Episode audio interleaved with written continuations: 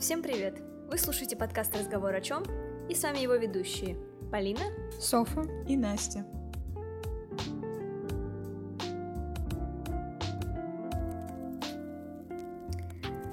Да, девочки, э, хочу начать подкаст с небольшой истории. В общем, гуляли с другом, э, разговорились про литературу, и я говорю, давай начнем читать какую-нибудь книжку вместе. И долго выбирая, пришли к Стендалю, красное и черное. Теперь вот э, вместе читаем. А, почему рассказываю эту историю? Потому что мне кажется, это интересный опыт.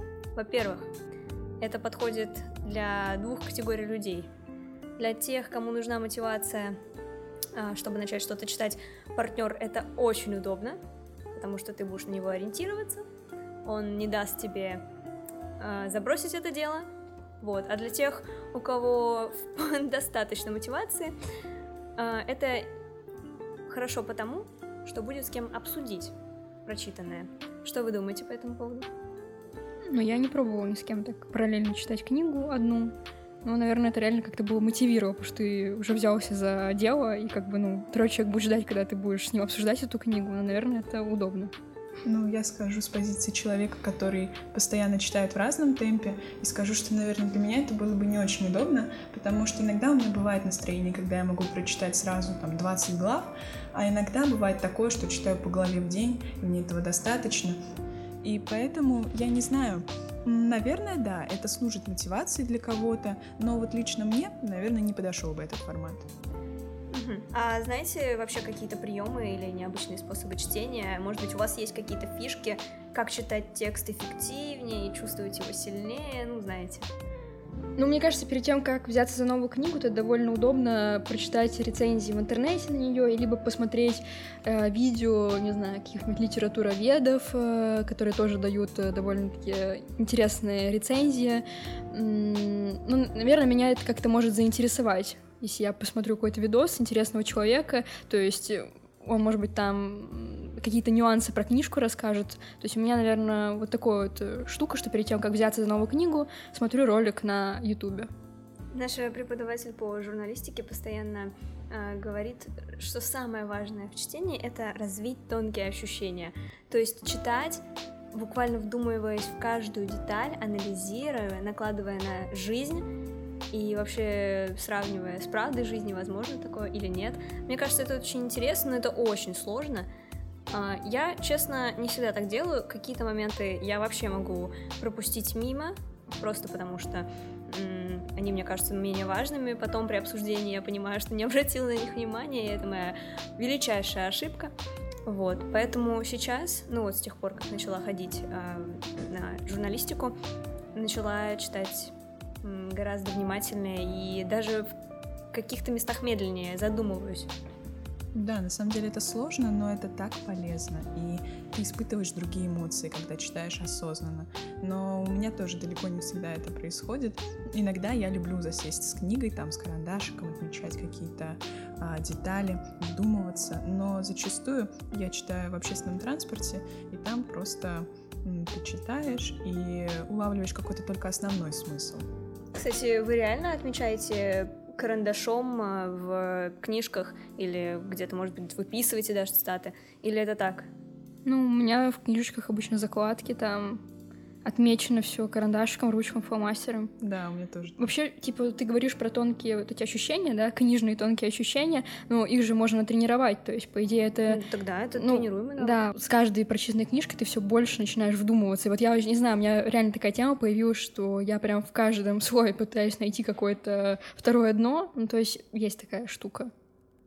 Ну, это здорово. Это на самом деле расширяет и твою картину мира ты начинаешь э, замечать вещи. Поэтому вещи, которые ты раньше не замечал, скажем так. Поэтому, да, это очень классно. И э, это, ну, этот навык нужно развивать, его не нужно бросать. И самое сложное это, наверное, начать в этом случае.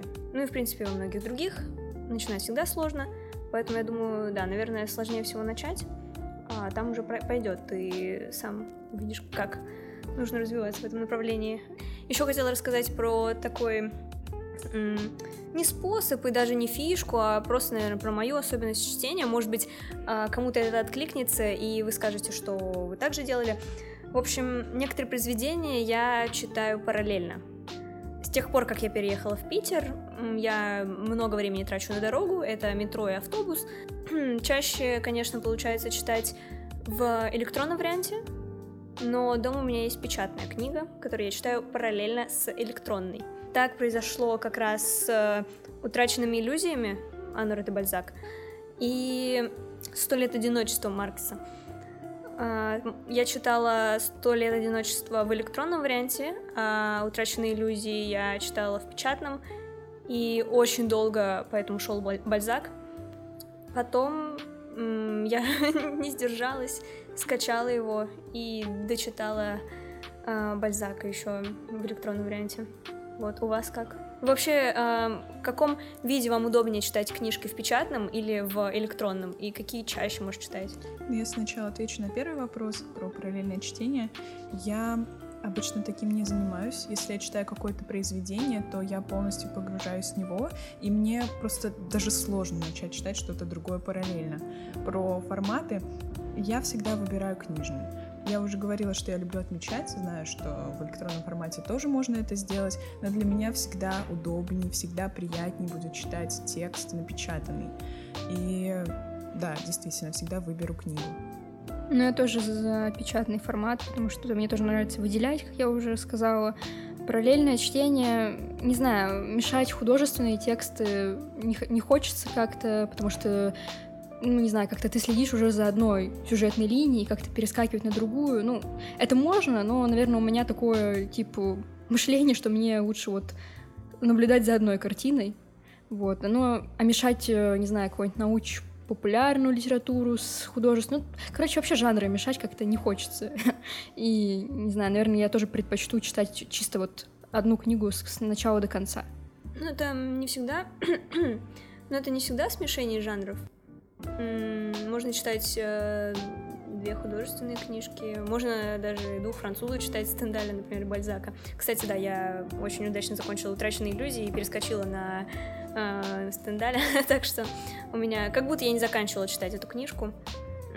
Вот. Кстати, что скажете, есть такие произведения, которые хотелось бы продолжить, продлить самим, чтобы они не заканчивались?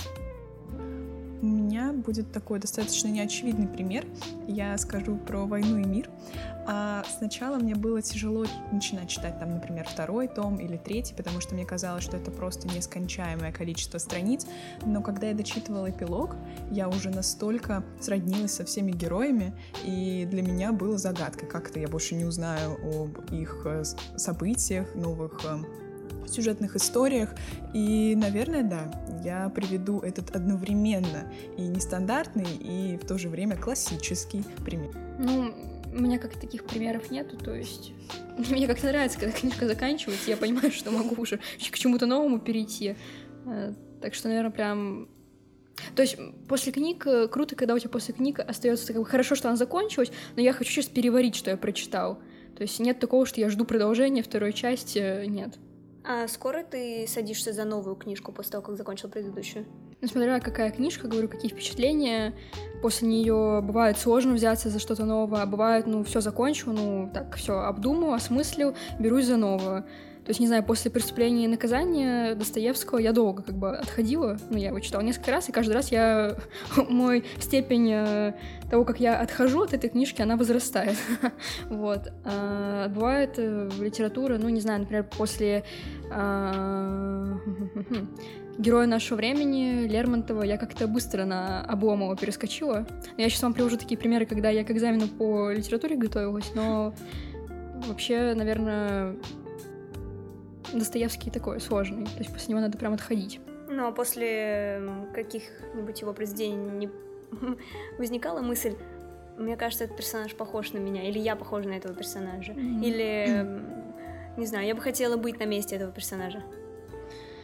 Да, я, по-моему, даже вам рассказывала эту историю, ну, когда зимой, в общем, я приболела, И во время этого я читала Достоевского, и там как раз у Раскольникова, ну, «Преступление и наказание», там как раз у Раскольникова началась лихорадка, я тоже лежала с, с температурой 39, то есть я читаю про персонажа, который сам лежит в упадке сил, и, то есть я тоже лежу дома в упадке сил, мне прям его вот это вот состояние передалось, то есть мне, может быть, не так плохо было на тот момент, я такая читаю, думаю, блин, я тоже старуху убила, короче, вот такое.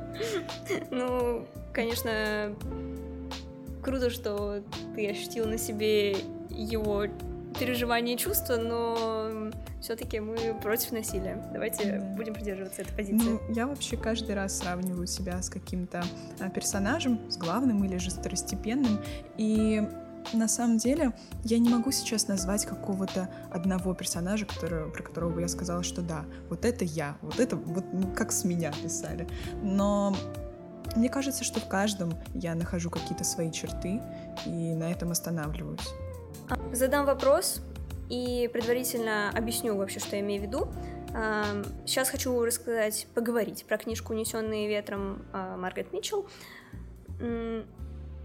про главную героиню, про Скарлетт Ахару.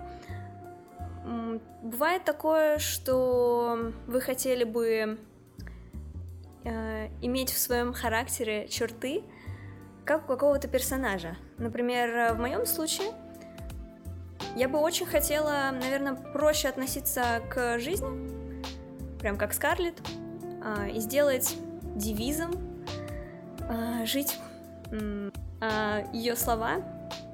Э, подумаю об этом завтра.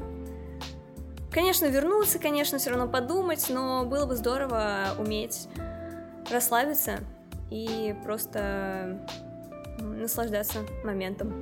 Ну, круто, когда книжки тебя сподвигают к, к простоте, потому что обычно те, кто читают, они, наоборот, много усложняют. Тут прям ну, такая да. другая система. Смотря какие книжки читаешь. Ну, знаешь, все равно вот именно сам факт, когда человек много читает, не знаю, тут, конечно, еще зависит от того, как ты читаешь. Но если ты качественно читаешь, если для тебя книжки — это важная часть твоей жизни, то мне кажется, что люди, которые много читают, они склонны. Задумываются да, просто задумываются. о мироустройстве. Да, да. Ну да, ну так а возвращаясь к вопросу, есть такие персонажи, на которых вы бы хотели равняться, или чьи черты вы бы хотели заполучить в свой характер? Я вспомнила недавно прочитанный детектив э, Бориса Акунина «Азазель», а, и там есть главный персонаж Фандорин, и я бы, наверное, хотела себе такую же внимательность, потому что я довольно рассеянный человек в каких-то ситуациях, и вот если бы у меня была такая наблюдательность и такая внимательность, то моя работоспособность э, поднималась бы еще на 100 делений. А у тебя, Соф? Прям... Не обязательно быть похожи mm-hmm. на одного персонажа. Может, черты какие-то, особенности. Слушай, у меня просто, наверное, такой образ, я даже не кого в пример так привести, но мне всегда нравились персонажи, которые такие нелюдимые, но у них много мыслей, они нелюдимы, у них много мыслей, и они, знаешь, как бы живут в своем мире, но при этом, Печорин?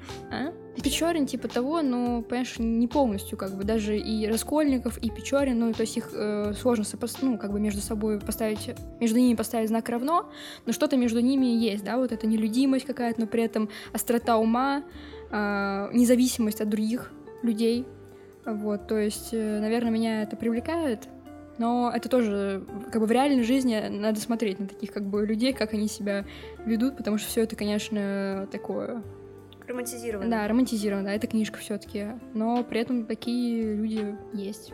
Да, есть. Под влиянием книжек. Например, рядом с тобой еще сидит. Так, ну хорошо. А вообще, как у вас происходит выбор книг? Ну, я уже говорила, что я вот могу чисто, знаешь, видео, на, на видео наткнуться, но uh-huh. я часто просто про литературу смотрю что-то, ну, слышу, блин, если это еще с описанием, мне просто вкидывают название и фамилия, это еще опишут, какие-нибудь фразочки приведут, цитаты, то, то вообще как бы бомба, ну, можно идти в магазин покупать, закачивать, вот, э, так что, наверное, так, такой выбор. Ну, плюс, когда с вами что-то обсуждаем, угу. вот. Э... И что по нашей наводке ты что-то начала читать? Ну, вы мне подарили книги, но я их не начала читать. У меня, кстати, часто работают рекомендации друзей. Я часто могу купить книгу, которую мне порекомендовали. А, Сарафанное Парадокса- радио — это сила. Да, парадоксально, что когда мне советуют какие-то сериалы или фильмы, я очень редко их смотрю, но вот с, с книгами это действительно работает. Я слушаю очень много нишевых, так сказать, подкастов а, про книги и смотрю разные видео. Мне, в принципе, достаточно дать название. А, Я не всегда даже слушаю про что произведение, какое произведение. А, н- Точно не читаю, кто автор. И только потом, после того, как... Или во, во время прочтения, я понимаю, что мне необходимо это знать. Ну, например, как а, в этой ситуации а, со э, Стендалем. Кстати, почему? Вообще, как я пришла к прочтению его биографии, объясню. А, Ну, мне кажется, это интересно. Вы знаете, что есть э, такой эффект Стендаля? Расскажи. А, да, расскажу. В общем, а, чтобы не быть голословной, даже зачитаю. Это специфическая особенность психики, когда человек очень остро воспринимает картины, как бы переносясь в изображенную на холсте реальность. А, Ну, это не только с э, холстом, а, это и с литературой работает. Вот, то есть, грубо говоря, а, вы сразу испытываете эмоции, начинаете плакать, читая произведение, окунаясь в него. Вот. А, Почему мне понадобилась биография а, Стендаля? Вообще, этот термин а, появился в связи с произведениями этого автора. В книге «Рим, Неаполь и Флоренция» Стендаль описал свои ощущения ну, во время визита. И эм, именно эти ощущения и были после названы синдромом Стендаля. Поэтому пришлось, собственно, лезть в биографию, а так а, я не часто читаю какие-либо описания или информацию. Мне кажется, можно сесть, начать читать и уже по ходу книги понять, хорошая книга, нравится тебе она или нет. Вот. Ну, кстати, интересная ситуация. Книги я дочитываю с большей вероятностью, чем досматриваю фильмы.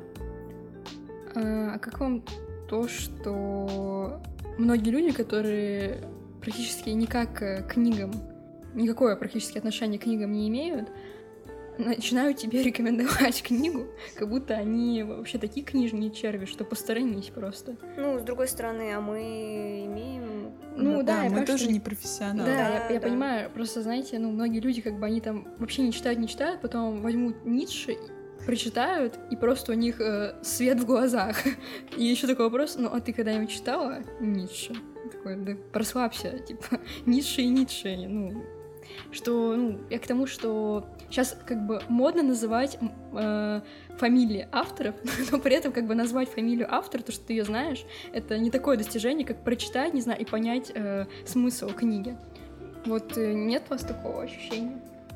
М, Ну, по-моему, это легко понять, когда человек действительно знает, о чем говорит, и когда просто вот он э, где-то в Ну, это интернете легко понять, но это знаешь, статью. трудно пережить рядом с этим человеком. Ты такой, да уже понятно, что да, ты прочитал, молодец. Мне кажется, у тебя должен быть э, фильтр, кого ты слушаешь и Да. кого не слушаешь. Может быть, чьи советы тебе будут интереснее, а, потому что этот человек имеет какой-то авторитет в твоих глазах, вот, и к нему ты будешь в любом случае прислушиваться.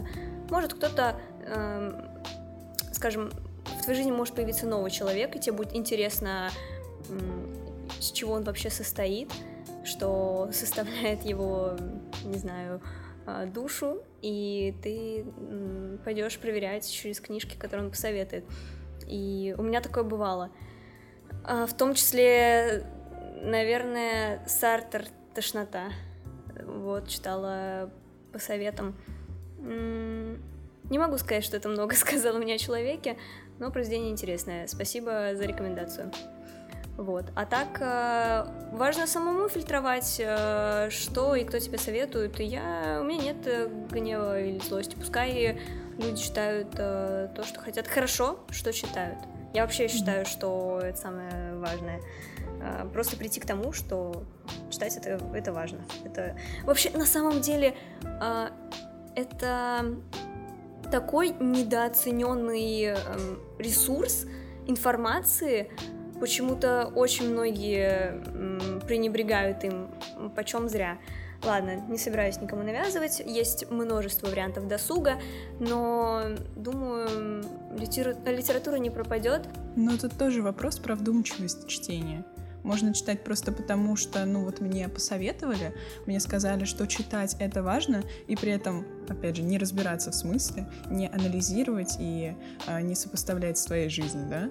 Ну, либо же читать мало, но при этом вдумчиво, да? Ну, мы об этом уже говорили я в начале, но это важный момент. Я про вдумчивость и говорю, что как-то иногда но ты сразу реально чувствуешь, когда человек прочитал, и он искренне понял, что, да, ну, хоть, ну понятное дело, что не все, ну, не я, не вы, не литературоведы, но всегда слышно, когда человек все равно прочитал и что-то для тебя выловил, да, какие-то инсайты, и когда он просто прочитал для галочки, то есть, что вот это надо, ну, то есть это вообще читается, это, типа, там, не классика, это философия, это, ну, галочка, типа, надо по-любому прочитать, но как бы зачем это делать для галочки? Ты знаешь, я думаю, человек всегда что-то вылавливает, просто вопрос, э, что именно. И разные люди вылавливают разные смыслы. И может быть не всегда правильные, понимаешь? Но с другой стороны, а что правильно в этой ситуации? Ну, тоже непонятно. Ну, в любом случае, книжка проводник к новому. Это, книжка... это точно. Ну, это то, есть для... то, что ты точно. это понял, а другой человек понял это только благодаря книге, это же наоборот, значит, ну, круто, значит, книга хорошая, значит, э, как бы хорошо, когда, может быть, автор вообще писал про одно, а ты выловил что-то другое. Мне кажется, это, ну, знаешь, то есть... Э, ну, не то чтобы даже... Не то, что ты не понял, что написал автор, но просто круто, когда э, искусство, оно не одностороннее, то есть каждый может для себя что-то свое подчеркнуть. Ну, наверное, это действительно подлинное искусство. Вот. А как ты относишься к современной литературе? Ты как вообще читаешь ее? Только ко мне вопрос, да? Ну, я не могу сказать, что я вообще предпочитаю современную литературу классики, конечно, нет, я сто процентов э, консерватор, наверное, я вообще приверженец классической литературы. Ну да, я вот в этом году у меня как я уже сказала, появилось много времени, чтобы читать. Это моя э, поездка в метро и поездка в автобусе, поэтому за первый семестр э, я прочитала уйму книг, и, коль появилась возможность, решила взяться и за современную литературу, расхваленную, конечно. Э, я прочитала Пелевина, «Хрустальный мир» и Generation P, поколение П. Вот. Хрустальный мир по, наверное, количеству смыслов мне понравился чуть больше, поколение П мне понравилось, потому что я в каком-то смысле тоже связана с сферой, а, про которую говорил главный герой, ну и, в принципе, про которую, которой посвящена книжка. А вообще, я сдавала историю, Поэтому «Хрустальный мир», э, ну, мне показался интереснее, особенно когда я прочитала анализ этого произведения. Кстати, э, возвращаясь к началу, одна из очень крутых фишек э, — это читать анализ произведений.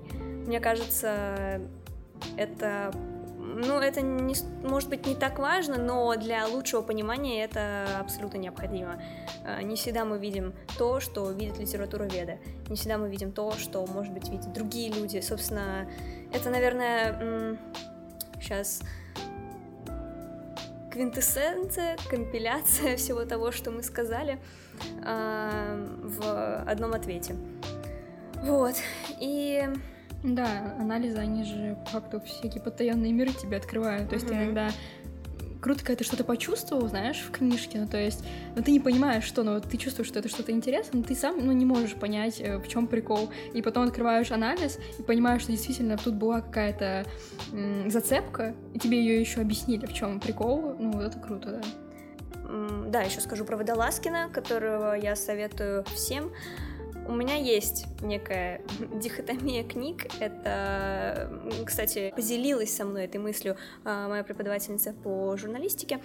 А, в дихотомии книг есть а, книги для души и книги для ума.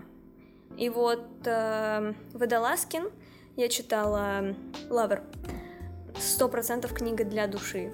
Наверное, из последних ни одна книга не вызывала у меня такой трепет, как это произведение. Возможно, будет тяжеловато и подойдет не всем, но я всем, э, безусловно, советую. Вообще, что определяется как современная литература? Просто из недавнего я читала еще Искандера кролики и удавы, и это книжка 1982 года, необычное произведение, э, нужное в копилке книг, э, но не сказать, что книга двухтысячных. Наверное, для меня современная литература — это то, что после двухтысячных. Может, я не права, но я и не эксперт, так что... Мне кажется, современная литература — это начиная с второй половины 20 века. Ну, мне кажется, mm. что примерно так. Ну, тогда супер. Может быть, это тогда тоже подходит. Просто отвечая на вопрос, да, я читаю современную литературу, и да, она мне нравится. А, есть э, достойные книжки, которые нужно прочитать, которые, может быть, через какое-то время будут отнесены к классике. И это замечательно, что они появляются по сей день. А если книжка 73 -го года можно отнести к современному? Ну, как Настя сказала, если ну, вторая мне половина... Мне кажется, да. Ну, мне как будто тоже кажется, что... Ну, короче, я хотела, если уж такие даты, то есть э, такое, такая поэма. Написал ее Венедикт Ерофеев. Называется она «Москва. Петушки». Ну, вообще она реально современная, потому что там максимально такой слог э, разговорный. И вот э, мне очень понравилась эта книга. То есть она, да, она с... Э, как это говорится, с нецензурной бранью, но очень э, рекомендую ее. И в этой поэме автор... Э, мне, мне запомнилась э, цитата автора, Значит, он пишет, что не всякая простота святая, не всякая комедия божественная. Вот. А, Настя, у тебя есть какие-то рекомендации по современной литературе? Да, исходя из моего определения современной литературы, я могу назвать Харуки Мураками а, и его самые известные романы. Это «Охота на овец» и «Норвежский лес». А, он выпустил их в 80-х годах прошлого века. И на самом деле мне очень нравится его стиль повествования и его философия.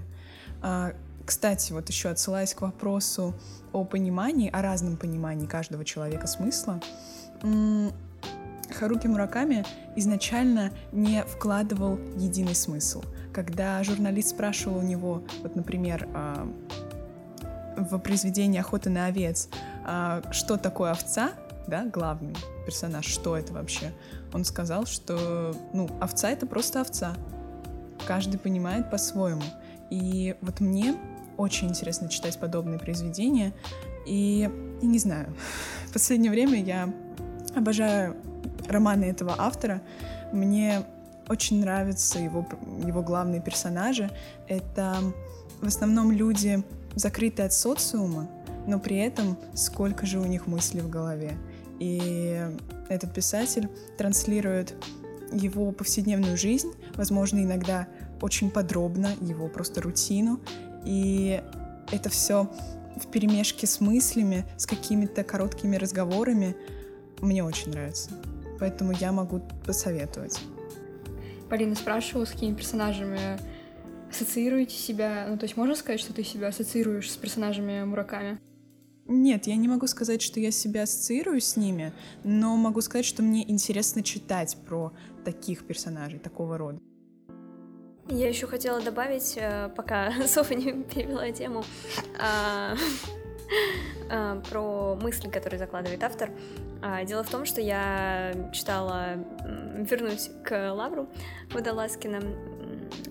Недавно моя мама была на Э, встречи с э, этим автором и задавали вопрос, почему вообще вы назвали так своего главного героя, на что он ответил просто так, им понравилось.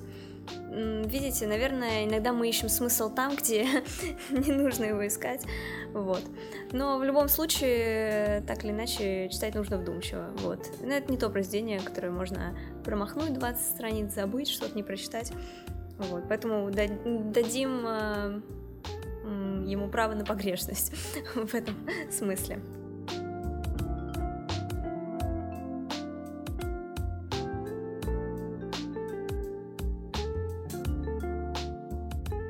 Конце каждого выпуска у нас есть рубрика «Открытый вопрос», в которой мы задаем вопросы слушателям. А, на этот раз вопрос звучит так. Какой вымышленный персонаж привлекает? Ну, я могу взять пальму первенства, хорошо. Ам, Хорошо. Хорошо. А Если говорить о том, что привлекает, наверное, я тоже буду говорить о книжках. Я очень мало смотрю, на самом деле, фильмов, и я чувствую, как я в этой сфере проседаю. Наверное, нужно больше уделять этому внимания, потому что это тоже искусство, а, кинематограф, вот.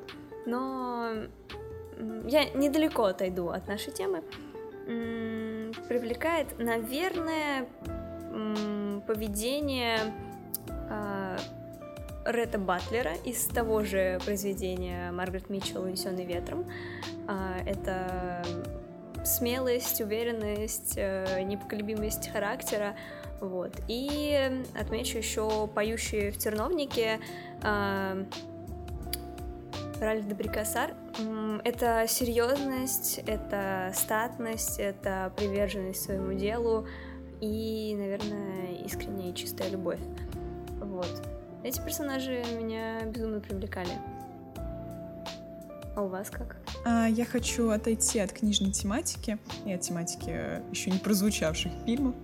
Я сейчас скажу про мифы, про каких-то мифических персонажей. И не знаю, это будет небольшая отсылка на мое детство. Я раньше очень любила подводный мир и все, что с ним связано, и поэтому я сейчас скажу про русалок. Я так любила смотреть разные видео или читать сказки про них. И я не знаю, уместно ли сейчас приводить этот пример, но мне хочется, поэтому я это сделаю. А, В общем, да, русалки — это... Я всегда хотела быть русалкой и хотела плавать на глубине океанов. Ну, в общем, да. Блин, это, клево. Да, отсылка на мои пять лет. Здорово. Ну, вопрос же можно по-разному рассмотреть. Да. И мы, кстати, призываем к этому наших зрителей, потому что мы задаем такие нестандартные вопросы, на которые можно ответить совершенно по-разному. Вот, теперь к Софи. Передадим Софи слово. Да, я, наверное, вот вы ответили про книги, про мифы. Я отвечу про другой жанр искусства, это фильмы. А, недавно пересматривала один из моих любимых фильмов «Один плюс один». Это французский фильм м, 2011 года. В общем, там история про парня из э, такого гетто-района, который начинает ухаживать за инвалидом. И мне, наверное, интересно, когда люди из социальной среды такой неблагополучной переходят в среду совершенно другую, потому что он попадает э, к инвалиду, который богатый инвалид, он э, э, успешный человек, да, то есть он попадает в совершенно себе противоположную среду, да, и начинает изменяться, начинает проявлять заботу, начинает проявлять какие-то свои чувства, которые раньше были в нем э, закрыты. И, наверное, вот такие персонажи привлекают.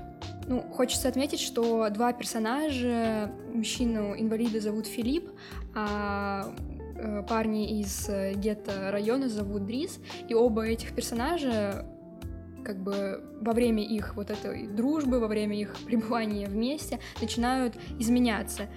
Но я именно сделала бы акцент на Дрисе, потому что, мне кажется, людям из э, среды такой криминальной, асо- асоциальной среды, им сложнее становиться другими.